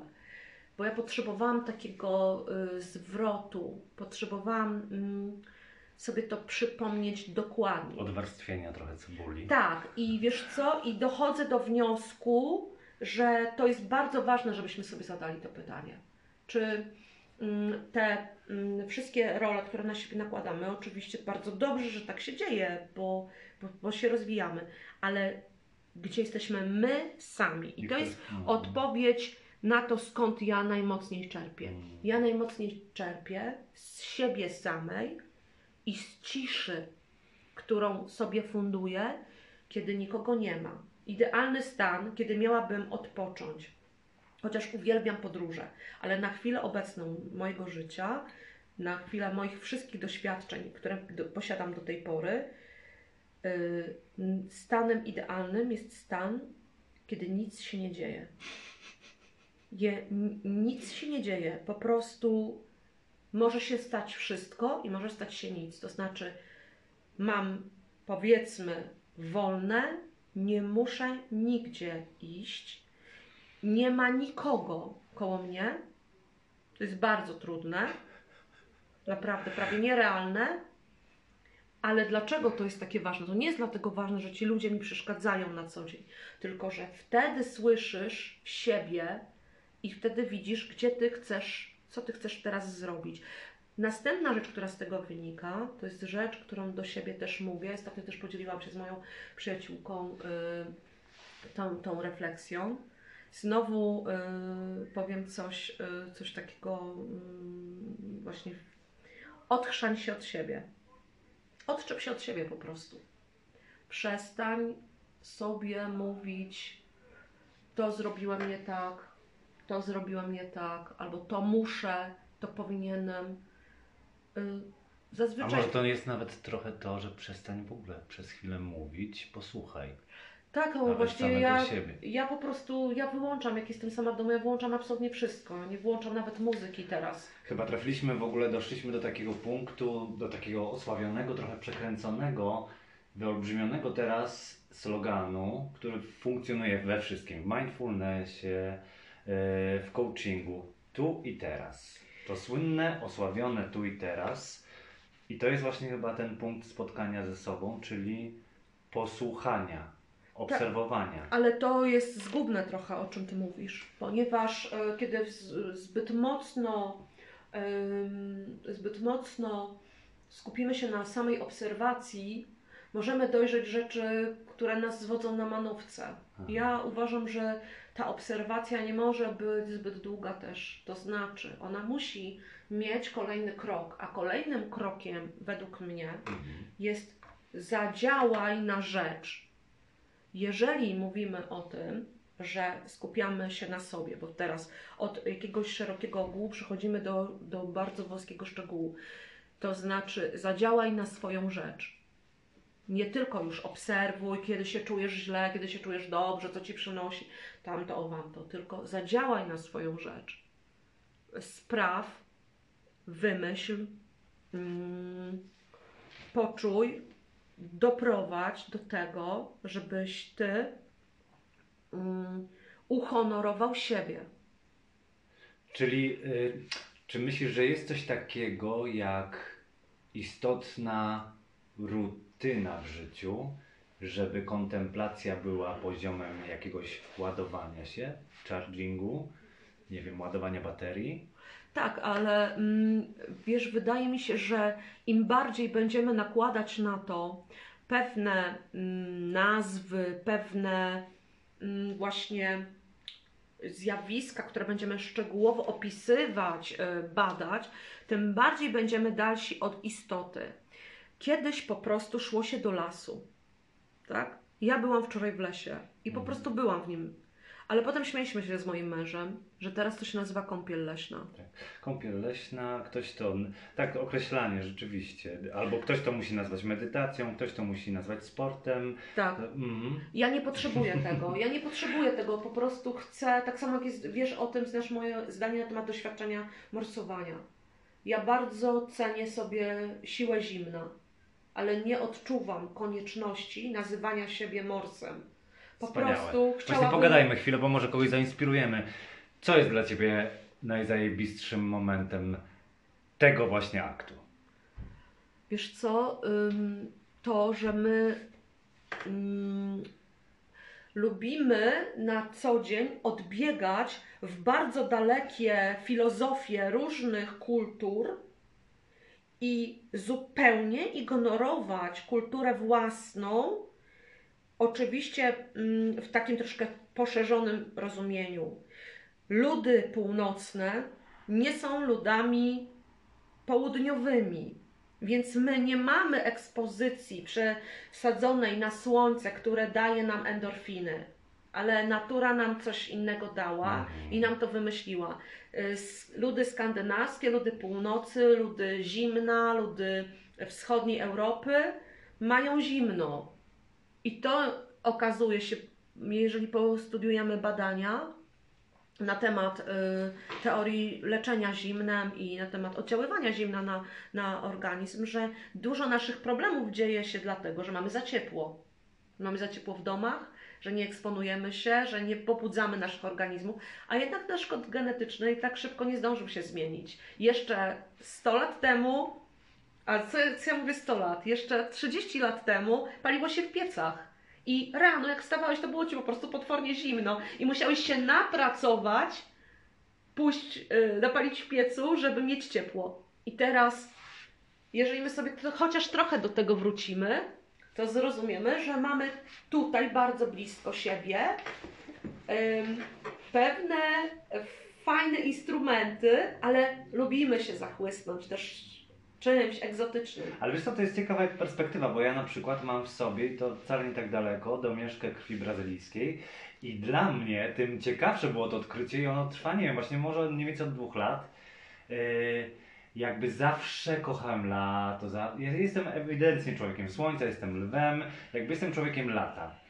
Yy, ale w pewnym momencie mm, tego doświadczenia coś kliknęło we mnie i odkryłem właśnie ten może ten przeskok ten genetyczny, to, że jakby też ten, ten korzeń, który gdzieś tutaj się jakby zasadził właśnie tu i teraz, tu w tym miejscu na północy yy, i który funduje mi niesamowity reset. Mam wrażenie, że to jest takie najczystsze tu i teraz, że żeby odpiąć się od siebie, sam ten szok tych igieł i jakby to, to jakby ni, w żadnym innym momencie chyba nie czuję się tak tu i teraz, jak w momencie wskoczenia do zimnego morza. Wiesz, ja mam takie doświadczenie dzieciństwa nad jeziorem. E, I dla mnie lato nigdy nie jest latem upalnym we moich wspomnieniach. Aha. Zupełnie inaczej jestem y, zakodowana. Dla mnie lato jest zawsze doświadczeniem zimnej wody, siedzenia w tej zimnej wodzie do oporu. Kiedy sobie to analizuję pod kątem właśnie ekspozycji na zimno, że e, w dzieciństwie mieliśmy tak dużo ekspozycji na zimno, Sine usta, no do, do Y, teraz by- dzieciaki by- siedzą w bycie wodzie, aż na, nie na podwórku w zimie, lepienie bałwanów No tak, gołymi tak. rękoma Out, i tak dalej. O, Niesamowita ilość tego zimna w porównaniu z tym, co mamy dzisiaj, zerowa Mhm. praktycznie, bo Mhm. mamy czapki. A przecież kto nosił czapki? Jezus. Przecież to były takie wichury, huragany. Czapkę przecież... zacząłem nosić na studiach, zdaje mi się. Tak. Więc już no, zobacz, jaka kolosalna, jaka kolosalna w ogóle zmiana, prawda? I, i na przestrzeni jakiegoś jednego pokolenia my możemy zaobserwować, że w naszym dzieciństwie były inne wzorce związane z danym, z danym aspektem. E, Dla mnie doświadczenie, doświadczenie zimna opisywanego jako morsowanie to jest po prostu spokojne spotkanie z przyrodą, z, mo- z mocą. Morze jako morze, jezioro, zimno jako pewne żywioły, których ja nie jestem w stanie okiełznać, ale ja poprzez to, że zgadzam się na dyskomfort pewnego rodzaju, Mhm. wchodzę w to, łączę się z tym w jakimś takim jednym e, sensie, czerpię z tego, mm, jestem wdzięczna i wychodzę, idę dalej. E, jest to takie doświadczenie bardzo. Ja, ja właśnie nie, nawet nie tyle skupiam się na tym, co jest tam w danym momencie, tu i teraz, tak jak ty, masz inne właśnie doświadczenie, a ja mam e, raczej właśnie takie poczucie napełniania, czyli e, zbieram od, e, jakby Ale chyba jest w tym cały czas jakiś rodzaj, tak teraz mi przyszło do głowy, wyjścia poza strefę komfortu. Czyli, Oczywiście, czyli bo takiego, wymaga to, takiej esencji życia mam wrażenie. wymaga to trochę odwagi. My też jesteśmy trochę rozpieszczeni obecnie. Znaczy ja akurat może nie tak bardzo, ale, ale widzę dużo puchu. Chodzimy w puchu, nie wiemy co z nim zrobić, bo ona wchodzi do nosa. A wiesz, wydaje mi się, że warto jest troszeczkę na siebie popatrzeć. Też lubimy właśnie te kultury azjatyckie. Jeżeli popatrzymy troszeczkę na kultury zen, na kultury taoistyczne, na, na, na tego typu y, historie, to zobaczymy, że tam jest też zawsze zawarty element ascezy. I u nas Mm. my jesteśmy przefiltrowani przez kulturę e, chrześcijańską i u nas ta asceza jest troszeczkę niestety sprowadzona w złym kierunku przez to, bo ona jest, ale nie każdy potrafi sobie to wydzielić na korzyść swoją. E, Bardziej wchodzimy często za głęboko, wchodzimy w poczucia winy i tak dalej. Cierpienie za przeszłość, cierpienie za grzechy, Tak. a nie cierpienie do. E, A poza tym to nie musi być cierpienie. Nie musi to być cierpienie. To może być właśnie po prostu przeskakiwanie siebie. To może być po prostu pewne utrzymywanie się w, jakimś, y, w jakiejś określonej, założonej ramie swojej, filozoficznej, czy też jakiejś dok- doktryny nawet, tak? No bo już ja skoro to poruszyłam, to y, y, różaniec jest czymś podobnym, co medytacja. Tylko pytanie, czy my korzystamy z tego w podobny sposób? I jakby jak, jak sobie odpowiadamy, jak sobie to generujemy w głowie. Możemy bardzo różne rzeczy robić. One będą tym samym. Ja kiedyś e, opowiadałam o, ponieważ pasjonuję się kadzidłami, e, opowiadałam o tym, że w każdej kulturze praktycznie jest, e, funkcjonuje kadzenie. Mhm. Tylko my mamy w chrześcijańskiej kulturze kadzidła inne, a w kulturach azjatyckich są inne, a w kulturach e, na przykład szamańskich są inne, ale służą bardzo podobnej sprawie. Jeżeli popatrzymy na to po prostu stricte socjologicznie, że one są, to jest użytkowe do czegoś. Wracając do naszej podróży między oazą, azylem, umow, umownymi punktami, no to tu mam wrażenie, że one się trochę u Ciebie spo, spotykają. Na przykład w tym byciu w naturze, w tym mor, tak zwanym morsowaniu, w zimnej kąpieli.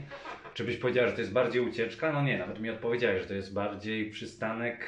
Ja w ogóle nie uciekam obecnie. Mhm. ani nie gonię niczego, ani przed niczym nie uciekam. Doszłam do takiego stadium swojego istnienia, bardzo jestem z tego też dumna, że nie zwiewam.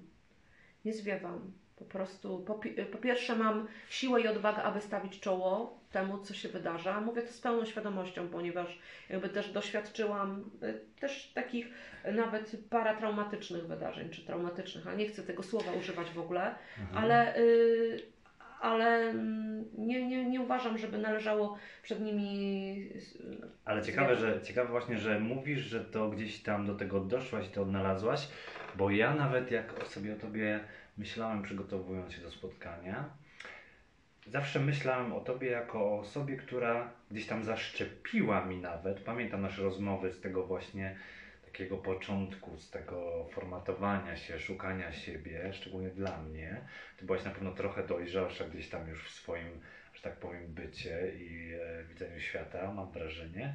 Ale e, ty na pewno dla mnie zawsze byłaś osobą, która się stawia. Właśnie tobie było jakiś taki rodzaj takiej decyzji, że mam wrażenie, że uczyłaś mnie też tego, że w życiu życie jest trochę o stawianiu się do. Nie teoretyzowaniu po pierwsze, nie patrzeniu w przeszłość, przyszłość. Może ty to trochę zawsze miałaś gdzieś tam. I o co bardziej chciałbym zapytać, bo bardzo chciałbym też w moich rozmowach dojść do takiego punktu, punktu tak zwanej porażki. Czy, czy jest coś, o czym mogłabyś powiedzieć i zechciałabyś się podzielić, co teoretycznie można by umieścić w sloganie porażki i jakie to ma konsekwencje i właśnie rozwijmy temat porażki jako albo czegoś, co jest potrzebne, co poprowadziło Cię dalej, czy był to moment zatrzymania i wróćmy do tego za chwilę. W naszej rozmowie z Ewą Czapik Jazzik Kowalewską z jazzem doszliśmy do tego punktu, który też y, gdzieś tam mnie inspirował do, do, do pomysłu na te rozmowy. Y, na ile tak zwana, tak zwana porażka, moment jakiegoś stanięcia, moment rozliczenia y, istotny jest i w procesie tworzenia, i w procesie znajdowania siebie w tym tworzeniu i poza nim. Czy ty miałaś jakiś taki moment, który mogłabyś określić jakoś? Wydaje mi się, że jakby to nie jest takie, takie płaskie i to nie jest taka cezura czasowa, że wydarza się jedna rzecz Mhm. i od tego momentu teraz ja już dość, mam doświadczenie porażki, tylko że te porażki mm, nam się tak jakby w macierzy Ganta po prostu pojawiają w różnych momentach życia i e, na, na nie, niektóre z nich są na tyle mm, błahe czy strawialne dla nas, że przechodzimy nad nimi do porządku dziennego. Myślę, że to na poziomie nawet codzienności się zdarza, a inne są właśnie takie bardziej ważne, tak jak mówisz, które wytwarzają w nas e, refleksję, bo to jest najważniejsza rzecz, która wynika z e, porażki dla mnie. Czyli zdolność do refleksji i zdolność do autokorekty. Oczywiście nie oznacza to wcale, że ta autokorekta zostaje dokonana do stanu sprzed porażki, bo ona może być zupełnie zmianą, zboczeniem mm, z kursu i stwierdzeniem, a czyli jednak ta droga nie była dobra. Ale to jest takie teoretyzowanie. Jest takie powiedzenie mm, wywodzące się z e, nauki e, PR-u, mm, że brak przewidywania kryzysu jest kryzysem samym w sobie. Ja się z nim bardzo utożsamiam i zgadzam i od bardzo długiego czasu już w każde swoje działanie mm, wliczam ten aspekt porażki. Staram się naprawdę zaplanować, co się stanie, jeśli w danym przedsięwzięciu pojawi się aspekt porażki. Gdzie ja, y, co ja też poza tym będę, co ja będę rozeznawać jako porażkę w danym przedsięwzięciu. Tylko, że to jest łatwiej zaplanować w przypadku realizacji zawodowych. To jest pewnego rodzaju profesjonalizacja, tak? Zawsze możesz sobie powiedzieć, że a co jeśli nie przyjdą ci widzowie, prawda? I to wtedy robię to, to, to i to i mam e, manuał cały, według którego działam, prawda? To jest dosyć oczywiste dla wszystkich, proste, że taki plan B zawsze mamy. Natomiast dużo ciężej to się realizuje w życiu osobistym, takim jak to się mówi, chociaż ja nie uważam, żebyśmy mieli w ogóle jakieś życie nieosobiste i, i jakieś inne. To znaczy wszystko, co robię, też nie lubię takiego, Życie że wracamy do swojego życia. Nie, moje życie trwa cały czas. Jest to życie osobiste, zawodowe, każde inne, e, tak, i ono trwa. Więc w, w, chodzi o relacje e, prywatne bardziej, tak powinnam powiedzieć. E, to jest trudno, e, tu jest trudno mm, e, jakby przeżyć porażkę i bardzo trudno jest ją też zaplanować swoje przygotowanie na nią.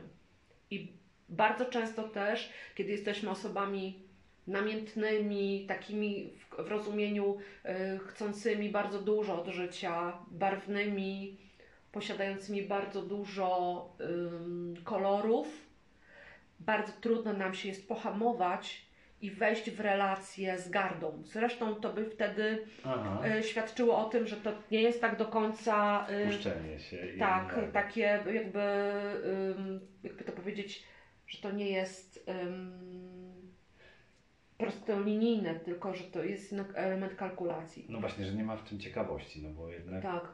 Mm, To, dlatego w relacjach międzyludzkich zdarzały mi się największe porażki i największe em, takie osłupienia, a także chwile bezradności.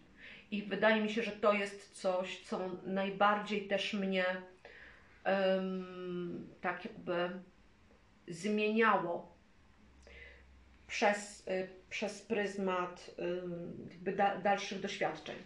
Że Czyli ro, rodzaj zaskoczenia, rozczarowania, tak, ale czy to nie jest też troszeczkę o naszych oczekiwaniach wobec innych, Czasami ale nie. Często, często też wobec siebie? czasami to jest też o tym, że sami na przykład jesteśmy szczerzy i nie zakładamy tego, bo nie chcemy tego zakładać, że ktoś inny mógłby w stosunku do nas postąpić w zaplanowany sposób i celowy, nieuczciwie.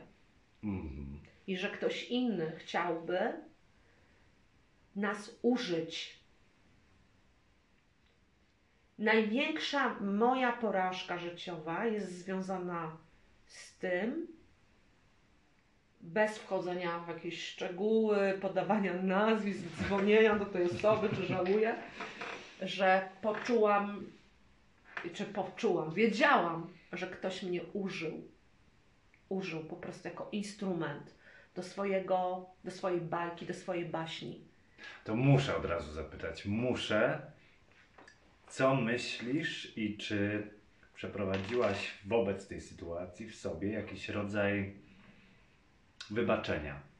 Bo ja wierzę mocno w to, że żeby pójść dalej, to dla samych siebie jakiś rodzaj, czy radykalnego, nie radykalnego, to można nazywać różnie, ale jakiś rodzaj odpuszczenia i tak rozumiem wybaczenie, trzeba zastosować, żeby może właśnie z tego rodzaju porażki zrobić jakby z brzy- brzydkiej rzeczy, której tutaj nie będę jakby nazywał, zrobić złoto. Jakby, czy...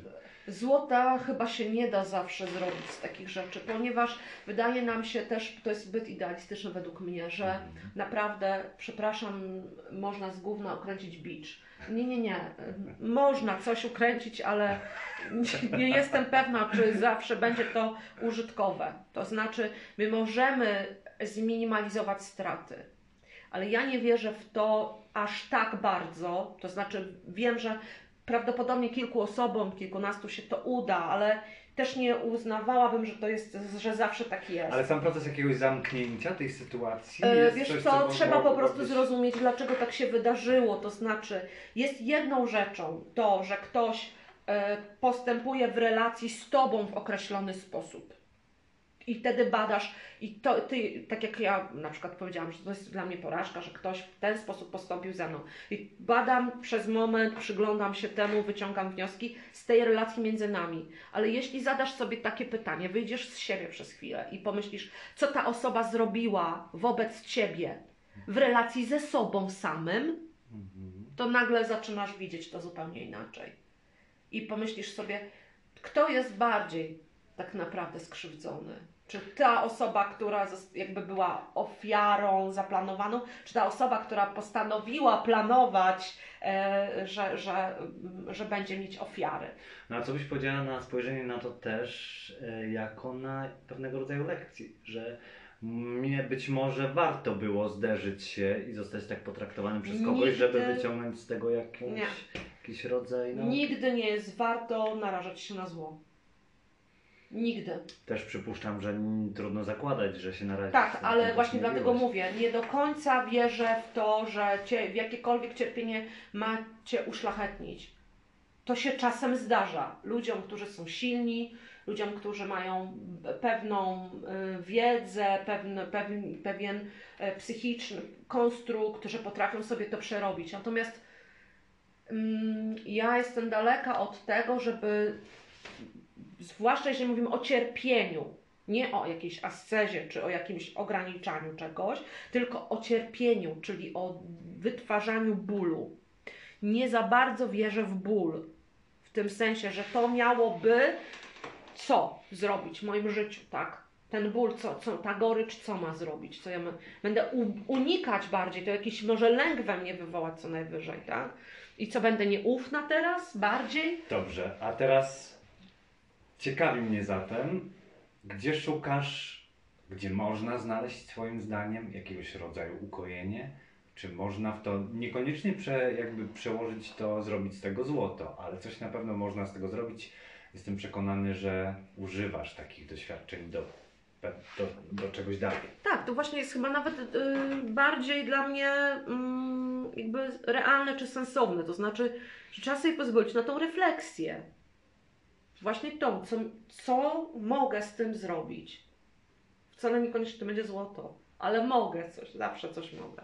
Mogę sobie, mogę siebie przestawić na inny tor, mogę sobie ym, jakoś zaplanować, czy czy, czy wdrukować sobie, że muszę się bardziej chronić. No ale na pewno jest to też materiał, który gdzieś daje emocjonalnie e, spektrum do przerobienia w twórczości. Tak, a poza tym jeszcze jest pytanie, czy i na ile ja to indukuję, bo to jest jeszcze takie pytanie, którego w sumie tutaj nie podjęliśmy.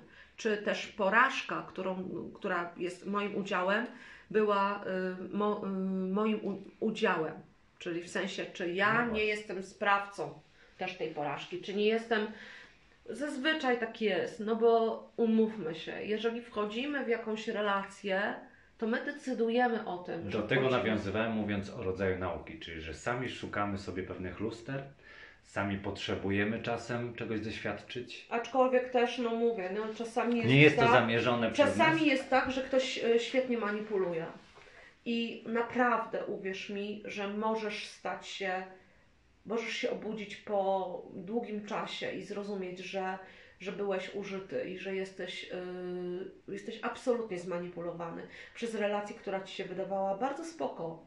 Mhm. Nawet nie jakaś tam y, zażyła bardzo mocno, ale po prostu, że spoko, wszystko jest okej, okej, wszystko kontrolujesz. A potem się okazuje, że w ogóle nie, niczego nie kontrolowałeś, że po prostu dostawałeś taki obraz, e, bo był, bo był potrzebny do czegoś. To jest też bardzo ważne, żeby jednak mm, rewidować swoje myślenie. Nie pozostawać w takich dogmatach, w takich jakichś. E, em, bo tak, bo, bo, bo. Nie, no, na to też y, szczepi pozyskiwanie nowej wiedzy i pozyskiwanie nowych doświadczeń. Więc im więcej ja się na przykład gdzieś y, eksponuję, porównuję pewne, pewne doświadczenia, rozmawiam z ludźmi, tym bardziej mogę ocenić swoje postępowanie y, na przykład z przeszłości jako y, ok, albo do poprawy, albo że kiedyś myślałam inaczej, bo świat był inny. Na przykład zupełnie mamy teraz inne po- podejście do spraw takich jak MeToo, do spraw dotyczących e, hejtu, do spraw dotyczących bardzo różnych aspektów życia społecznego.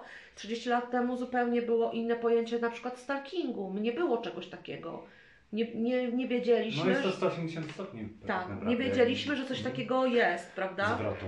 I teraz na przykład dzisiaj, mm, załóżmy w danej sytuacji sprzed i- x lat, postąpiłabym inaczej, mając pewną też wiedzę społeczną, tak? Ale, mm, ale na przykład ja prowadzę takie zeszyty. Cały O. czas piszę. E, Jest to odwieczny mój proceder, który rozpoczęłam Nawet w chyba pamiętam, że te zeszyty już były. nastoletnie. Mam tak. mnóstwo tych zeszytów. Aha. E, I w tych zeszytach e, nic nie ma. To nie są jakieś zeszyty mm, z wielką poezją czy prozą, też zdarza się, ale ostatnio mm, znalazłam taki zeszyt sprzed 20 lat i przeczytałam. E, I to trochę takie bufonowate jest, ale pomyślałam sobie, kurczę, to, było mą- to była mądra dziewczyna. jednak. A ja Znalazłam że jakieś zdanie, które Aha. po prostu samo mnie dzisiaj zadziwiło, że ja już wtedy to miałam. tym bardziej warto wracać właśnie do takiego siebie. I to jest właśnie Aha. ca- cały czas to, co Ci mówię, że ja bardzo siebie odszukałam, odgrzebałam siebie tą pierwotną, taką jakby. em, oczywiście była w tym pewna naiwność, ponieważ nie posiadałam szeregu doświadczeń życiowych, takiej wiedzy, y, tytułów naukowych i innych tam historii, e, ale tą podstawową taką wiedzę o życiu, to wydaje mi się, że miałam na dobrym poziomie. Naprawdę fajnie. fajnie. Czyli może tą oazą jest troszeczkę też taki rodzaj. Oazą może okazać się znalezienie w sobie tego zaufania, tego miejsca zaufania, że gdzieś tam w środku w jakimś sensie jesteśmy pełni. Tak, ja tak uważam, że jednak jesteśmy, napełniamy się, bierzemy coś od, z genów, bierzemy coś od rodziców, z procesu socjalizacji, z naszych przygód y, młodzieńczych y, i wkraczamy w dorosłość. Przecież kiedyś, gdybyśmy popatrzyli na to, my teraz patrzymy na, to, na siebie jak na takie scalone społeczeństwo, takie współczesne, ale gdybyśmy żyli, nie wiem, 200 lat temu, to prawdopodobnie odłączylibyśmy się w wieku 20 paru lat zupełnie od rodziców, albo nawet w wieku y, 18 y, poszli gdzieś w ogóle mieszkać gdzie indziej i podejmowali absolutnie tylko i wyłącznie swoje decyzje, ewentualnie w ostateczności radząc się swoich najbliższych. Rodzic, to jest też odkrycie moje niedawnych, tam powiedzmy dwóch, trzech, czterech lat. Rodzic nie jest dorosłemu człowiekowi do niczego potrzebny. Naprawdę. To znaczy, fantastycznie, jeśli mamy super kontakt ze swoim rodzicem. Jeśli to jest piękne, że możemy spędzać wspólne chwile, święta, czy też nie święta, że możemy być y, razem. Ale to nie jest sine qua non do życia. Możemy żyć bez rodziców. Dosyć wcześnie już możemy żyć bez rodziców. Gorzej, jeżeli człowiek w drugą stronę uzależni się od tego właśnie. Ale właśnie od to tej jest funkcji bycia dzieckiem. Wracam do tego, co, o czym Ty teraz powiedziałeś, że jesteśmy pełni, musimy sobie zaufać, że my niesiemy poziom decyzyjności. itd. Wracam do tego, co Ty mówisz o, o mnie z przeszłości, że, że potrafiłam się postawić. No potrafiłam się postawić wobec niesprawiedliwości, wobec ym, niekonsekwentnych zachowań, wobec ym, momentów, kiedy uważałam, że ktoś właśnie próbuje mnie używać, albo mną manipulować, albo nie mną, tylko kimś y, słabszym ode mnie. To jeszcze gorzej. Nawet wielokrotnie było tak, że mniej zwracałam uwagę na to, co ktoś robi wobec mnie, niż na to, co ktoś robi wobec kogoś innego, kogo ja uznawałam za słabszego. Bo ja byłam tak wychowana, miałam młodszego brata, trzeba było go tam na podwórku bronić, nie? Więc y, ja wiedziałam, ile jestem w stanie sama znieść, ale jeszcze było, byli ci, którzy, których jakby czułam, że, że muszę też jakoś trochę tam doglądać. A wróćmy jeszcze na koniec, żeby tak jasno zakończyć, do takich małych rzeczy, do takiej małej oaski, bo ja wiem, że Ty masz takie rzeczy, no mam nadzieję, że będziesz chciała o tym y, coś powiedzieć, bo Ty na przykład, y, Ty i natura, mm, no chyba siedzisz i bawisz się trochę też tą naturą, gdzieś tam mm, wiem, że hodujesz rośliny, Kwiaty. kwiaty, no właśnie. Wiesz co, wydaje mi się, że my bardzo dużo chcielibyśmy od natury dostać, a mamy bardzo wielką pogardę do dawania naturze. To znaczy w społeczeństwie e, zurbanizowanym, e, znaczy teraz to się zmienia, ale przez wiele lat e, archetyp rolnika to było, to było coś pogardliwego Mhm. i niech się rolnikami Spłyconego. nie przyjmował. Tak. A to jest wielka mądrość. Działania w rytmach, obserwowania. To jest tak, także, e, powiem coś kontrowersyjnego, ale wszelkie rodzaje łowiectwa. Oczywiście nie przeznaczonego na, na zysk. Na trofea, na ścianie, Tak, to- tylko mhm. po prostu e, pozyskiwanie m, pokarmu, czy na przykład, jak na, na, na przykładzie Indian y, północnoamerykańskich. To jest ogromna, mm, ogromne nastawienie się na, na tą naturę, mm, otworzenie się na nią i chęć chłonięcia i pewnego dialogu z nią. Ja mam, posiadam taką działkę y, rekreacyjną, tak to nazwijmy.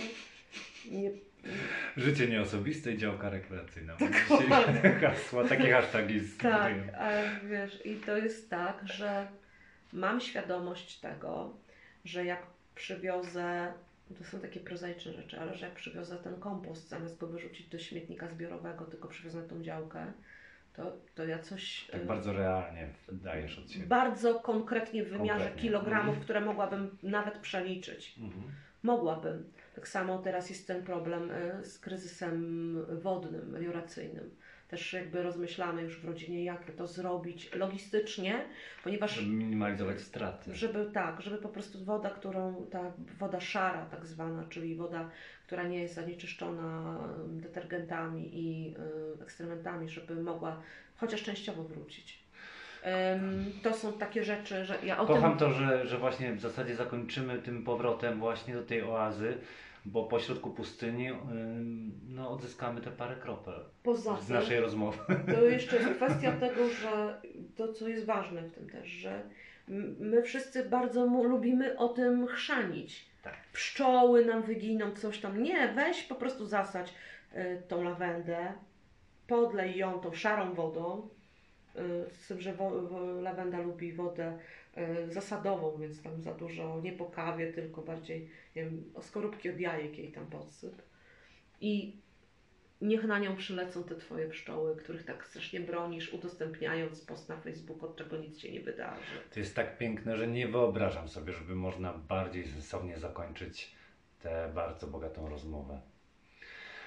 Wow, teraz już poza, po poddźwięku się przytulimy, bo nie wytrzymam. Wspaniała rozmowa, dziękuję. Dziękuję Ci również. No tu w ogóle nie ma co ciąć, tu można jeszcze siedzieć i nawijać, No nawijać. prawda.